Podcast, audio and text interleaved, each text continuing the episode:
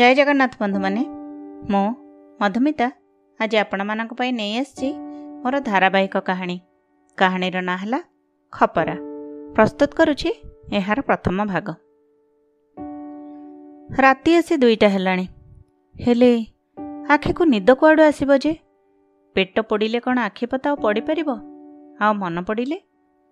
ମନ ପଡ଼ିଗଲେ କ'ଣ ପେଟ ତାଠୁ ବି ଅଧିକ କେବେ ପଡ଼ିପାରିବ? ଛୋଟିଆ ଝରକାଟିର ଫାଙ୍କ ଦେଇ ଶିବା ଦେଖିଲା ରାତିର ଆକାଶକୁ। ଚାରିଆଡ଼େ ଖାଲି ମେଘ ଢାଙ୍କି ହୋଇ ରହିଛି। ଚନ୍ଦ୍ର କି ତାରା କାହାରି ବି ଦେଖା ନାହିଁ। ପୁନେଇ ରାତିରେ ଅମାବାସ୍ୟା ହେଇଯାଇଛି ବୋଧେ? କିନ୍ତୁ ଟୋପେ ବି ପାଣି ବର୍ଷୁନି। ମନେ ମନେ ହସିଲା ଶିବା। ଏ ମେଘ ବି ନା ଠିକ୍ ତା ଭାଗ୍ୟ ପରି ହୋଇଛି। ଘୋଟି ହୋଇ ଅନ୍ଧାର କରି ରହିଛି। ହେଲେ ଟୋପେ ବି ବର୍ଷେନି। କାଲି ରାତିରେ ଯାହା ଦି ମୁଠା ଭାତ ପେଟକୁ ଯାଇଥିଲା। ଆଜି ସକାଳୁ ଖାଡ଼ା ଉପାସ। ରୋଗିଣା ଜେଜିକୁ ଟିକେ ଯାଉ ଫୁଟେଇ ଦେଇଦେଇଛି ଆଉ ଶୋଭାକୁ ମଧ୍ୟ ସେଇଥିରୁ ଦି ଢୋକ ପିଇ ପାରିଛି ହେଲେ ଏଗାର ପରି ବାର ଚାଲିଥିବା ଏଇ ପିଲାଟିର ମନ କୋହରେ ଏତେ ଭର୍ତ୍ତି ହେଇଗଲା ଯେ ତାପରେ ଯାଉ ଆଉ କ'ଣ ତା ପେଟକୁ ଯାଆନ୍ତା? ଦୁଇ ବର୍ଷ ଭିତରେ ଜୀବନଟା ଏମିତି ପୁରାପୁରି ବଦଳିଯିବ ବୋଲି କିଏ ଜାଣିଥିଲା? ବାପାଙ୍କର ବଦଳି ହୋଇଯାଇଥିଲା ମଙ୍ଗଳପୁର ଭୁବନେଶ୍ୱର ସହରକୁ। ପିଲାମାନେ ଧୀରେ ଧୀରେ ବଡ଼ ହେଉଛନ୍ତି। ଏ ସହରରେ ନା ସେମିତି ବଡ଼ ସ୍କୁଲ କିଛି ନାହିଁ। ପ୍ରମୋସନଟା ବରଂ ନ ହେଉ କିନ୍ତୁ ଭୁବନେଶ୍ୱରକୁ ବଦଳି ହୋଇ ଚାଲିଯିବା। ବୁଝିଲ? କହି ମାଆକୁ ବୁଝି ବାପା ଅଫିସରେ କୁହାକୁହି କରି ନିଜର ବଦଳି କରେଇ ଦେଇଥିଲେ। କମ୍ପାନୀ ଚାକିରି। ବାପା ଯଦି ଭୁବନେଶ୍ୱର ଯିବାକୁ ନ ଚାହିଁ କୋରାପୁଟକୁ ଯାଇଥାନ୍ତେ ହେଲେ ନିଶ୍ଚୟ ପ୍ରମୋସନ ପାଇଥାନ୍ତେ। କିନ୍ତୁ ହାଇସ୍କୁଲ ଯିବାକୁ ବାହାରିଥିବା ନିଜର ଜାଆଁଳା ପୁଅ ଝିଅଙ୍କୁ ଭଲ ସ୍କୁଲରେ ପଢ଼େଇବାକୁ ସେ ଏମିତି ଏକ ନିଷ୍ପତ୍ତି ନେଲେ। ଆରେ ଆମେ ଯାଇ ସେଠି ଘରଦ୍ୱାର ସବୁ ଠିକ୍ କଲା ପରେ ତମେ ଭାଇ ଭଉଣୀ ଜେଜିଙ୍କ ସହିତ ଆସିଯିବ ହେଲା?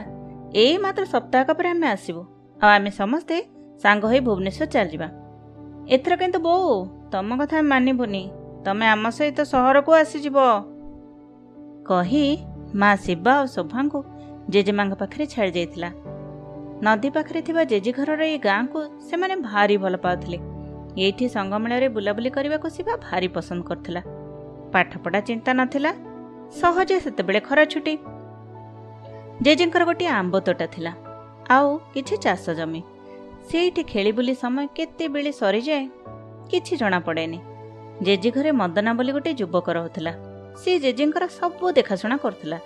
ଜେଜେ ତାଙ୍କ ଜମିକୁ ଭାଗ ଚାଷୀମାନଙ୍କୁ ଦେଇ ଦେଇଥିଲେ। ଆଉ ସେମାନେ ତାଙ୍କ ପାଖକୁ ଜମିର ଚାଉଳ ସବୁ ପଠାଇ ଦେଉଥିଲେ।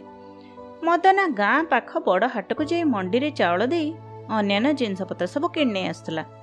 ମୋଟାମୋଟି ଭାବରେ କହିବାକୁ ଗଲେ ମଧ୍ୟବିତ୍ତ ପରିବାର ହେଲେ ମଧ୍ୟ ଜେଜେମାଙ୍କ ଚଳଣିଟା ଭଲ ଥିଲା। ଶୋଭା ତାଙ୍କ ପାଖରେ ବସି ଗପ କରିବାକୁ ବହୁତ ଭଲ ପାଏ। ସେମାନଙ୍କର ଗାଁରେ ରହଣି ସମୟରେ ମଦନା ଭଳିକି ଭଳି ଖାଇବା ତିଆରି କରିଦେଉଥିଲା ଆଉ ଭାଇ ଭଉଣୀ ହସ ଖୁସିରେ ମଜି ରହୁଥିଲେ। ବାପାଙ୍କର ପିଲାଦିନର କାହାଣୀ ସବୁ ଶୁଣି ବହୁତ ମଜା କରୁଥିଲେ। ମା କହିଛନ୍ତି ଜେଜି ଏଥର କିନ୍ତୁ ତୁ ଆମ ସହିତ ସବୁଦିନ ପାଇଁ ଭୁବନେଶ୍ୱର ଚାଲିଯିବୁ। କହିଲା ଶୋଭା। ତା କଥା ଶୁଣି ମଦନା ଆଖି ଛଳ ଛଳ କରି ବିକଳ ହୋଇ ଚାହିଁବାରୁ ଜେଜେ କହିଲେ ଆରେ ମଦନା ମନ କାହିଁକି ଉଣା କରୁଛୁ କିରେ? ତୋତେ ବି ସାଙ୍ଗରେ ନେଇଯିବି ହେଲା। ଆଉ କେତେ ଦିନ ଏମିତି ଏକୁଟିଆ ରହିବା କହିଲୁ? ମୋର ଛଅଟା ନା ନଅଟା? କେତେ ଡାକୁଛନ୍ତି ପିଲାମାନେ। ଶେଷ ଜୀବନଟା ପୁଅ ବୋହୂ ନାତି ନାତୁଣୀ ସହିତ ଖୁସିରେ କଟେଇ ଦେବି ଜେଜିମୋହର ଏକଥା ଶୁଣି ଶିବା ତାକୁ କୁଣ୍ଢେଇ ଧରିଲା। ସପ୍ତାହେ ପୁରିବାକୁ ଆସିଲା। ଶିବା ଓ ଶୋଭା ନିଜ ଲୁଗାପଟା ସଜାଡ଼ିବାକୁ ଆରମ୍ଭ କଲେ। ଆଉ ଜେଜେ ମଧ୍ୟ ମନେ ମନେ ସହର ମୁହାଁ ହୋଇ ଆମ୍ବ ତୋଟାଟା ବିକ୍ରି କରିଦେବାକୁ ଲୋକ ଠିକ୍ କଲେ। ବାପା କୁହନ୍ତି ଦେଖ ବୋଉ ତୋର ଯେମିତି ଇଚ୍ଛା ସେମିତି କର। ମୋର ତ କମ୍ପାନୀ ଚାକିରି ବାହାରେ ରହିବାକୁ ପଡ଼ିବ। ଗାଁର ସମ୍ପତ୍ତି ତ ଇଚ୍ଛା ହେଲେ ରଖେ ନହେଲେ ନାହିଁ ବିକ୍ରି କରିଦେ। ତେଣୁ ଜେଜେ ଭାବିଲା ଚାଷ ଜମି ବରଂ ସେମିତି ଥାଉ କିନ୍ତୁ ତୋଟାକୁ ଆଗ ବିକିଦେବାକୁ ହେବ। ସେ ସହରକୁ ଚାଲିଗଲେ। ଆଉ କିଏ ଏସବୁର ଯତ୍ନ ନେବ ଯେ?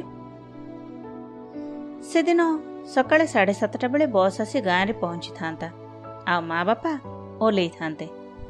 ହେଲେ ବସ୍ ଗାଁ ମୁଣ୍ଡରେ ଥିବା ନଦୀ ଉପରର ଅଣସରିଆ ଛୋଟିଆ ପୋଲଟା ଦେଇ ଆସିଲା ବେଳକୁ ହଠାତ୍ ଭାରସାମ୍ୟ ହରେଇ ବସିଲା ଆଉ ଚାହୁଁ ଚାହୁଁ ନଦୀ ଭିତରକୁ ଗଡ଼ି ପଡ଼ିଲା। ଖରାଟିଆ ଘୂର୍ଣ୍ଣିବଳୟ ହୋଇଥିବା ଯୋଗୁଁ ନଦୀରେ ସେତେବେଳେ ବହୁତ ପାଣି ଥାଏ। ଆଠଟା ଯାଏଁ ସେମାନେ ନ ଆସିବାରୁ ଶିବା ମା ବାପାଙ୍କୁ ବସ୍ଷ୍ଟାଣ୍ଡ ପାଖରୁ ଘରକୁ ଆଣିବା ପାଇଁ ଚାଲି ଚାଲି ଯାଇଥାଏ। ହଠାତ୍ ଏମିତି ଗୋଟେ ଅଭାବନୀୟ ପରିସ୍ଥିତି ହୋଇଯାଇଥିବା ଦେଖି ସେ ଦୌଡ଼ିଗଲା ପୋଲ ନିକଟକୁ। ଅନେକ ଲୋକ ଦୌଡ଼ା ଦୌଡ଼ି କରି ଅତି କଷ୍ଟରେ ବସ୍ ଭିତରେ ଥିବା ଜୀବନ୍ତ ଆଉ ମୃତ ଲୋକଙ୍କୁ କୂଳକୁ ଆଣିବାକୁ ଚେଷ୍ଟା କରୁଥାନ୍ତି। ପହଁରା ଜାଣିଥିବା କିଛି ଲୋକେ କୂଳକୁ ଆସିଗଲେ କିନ୍ତୁ ବଳକା ପ୍ରାୟ କାହା ଦେହରେ ଜୀବନ ଆଉ ନଥିଲା। ଚାହୁଁ ଚାହୁଁ କୋଡ଼ିଏ ଜଣ ଲୋକଙ୍କ ସଲିଳ ସମାଧି ପାଲଟିଗଲା ସେଇ ନଈକୂଳ।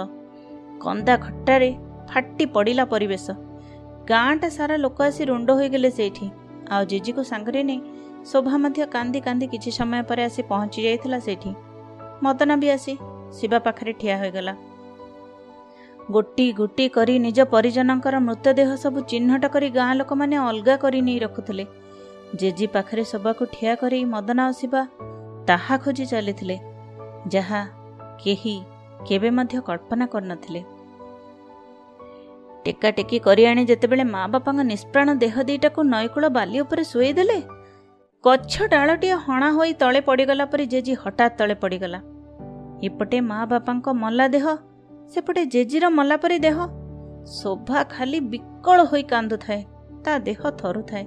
ହେଲେ ଶିବା ନିଜ ଲୁହ ପୋଛି ପକେଇ ଜେଜେ ଦେହରେ ହାତ ମାରି ଦେଖିଲା ତା ନିଶ୍ୱାସ ଚାଲିଛି କ'ଣ କରିବ ସିଏ? ମଦନା ଆଉ ଅନ୍ୟ ଜଣେ ଗାଁ ଲୋକଙ୍କ ସାହାଯ୍ୟରେ ତାକୁ ଟେକି ଆଣି ଘର ବାରଣ୍ଡାରେ ପକେଇ ଦେଇ ପୁଣି ଦୌଡ଼ି ଚାଲିଲା ନଈକୂଳକୁ। ଶୋଭା ଜେଜିକୁ ଜଗି ବସିଥାଏ। ଏମିତିରେ ଗାଁ ମଶାଣି ପାଖକୁ ତ ଝିଅମାନେ ଯାଉନଥିଲେ। ଅଗତ୍ୟା ସିଏ ରହିଯାଇଥିଲା ଅନ୍ୟ ସ୍ତ୍ରୀ ଲୋକମାନଙ୍କ ସହ ବୁକୁ ଫଟା କାନ୍ଦ ବୋବଳି ପକେଇବା ପାଇଁ। ଏକ ଅଭାବନୀୟ ଦୃଶ୍ୟ ସେଦିନ ଦେଖିବାକୁ ମିଳିଥିଲା ଗାଁରେ। ଗୋଟି ଗୋଟି କରି ଧାଡ଼ି ହୋଇ ଶବ ସବୁ ବୁହା ହୋଇ ଚାଲିଥିଲେ ମଶାଣି ପାଖକୁ। ଚାରି କାନ୍ଧ ଜଣକା ଦେଲା ବେଳକୁ ଗାଁରେ ପ୍ରାୟ ବାକି ଲୋକ କିଏ ବଳକା ନଥିଲେ। ପ୍ରାୟ ପ୍ରତ୍ୟେକ ଲୋକ କାନ୍ଧେଇ ଚାଲିଥିଲେ। କାହାରି ନା କାହାରି ଅନ୍ତିମ ଯାତ୍ରାକୁ। ଓହ ହୃଦୟ ବିଦାରକ ଥିଲା ସେଇ ଦୃଶ୍ୟଟା। ଅବର୍ଣ୍ଣନୀୟ ଅସହନୀୟ ଅକଳ୍ପନୀୟ। କାହାଣୀଟିରେ ଆଗକୁ କ'ଣ ହେଉଛି ଏହା ଜାଣିବା ପାଇଁ ଶୁଣନ୍ତୁ ଏହାର ପରବର୍ତ୍ତୀ ଭାଗ। ଧନ୍ୟବାଦ ଜୟ ଜଗନ୍ନାଥ।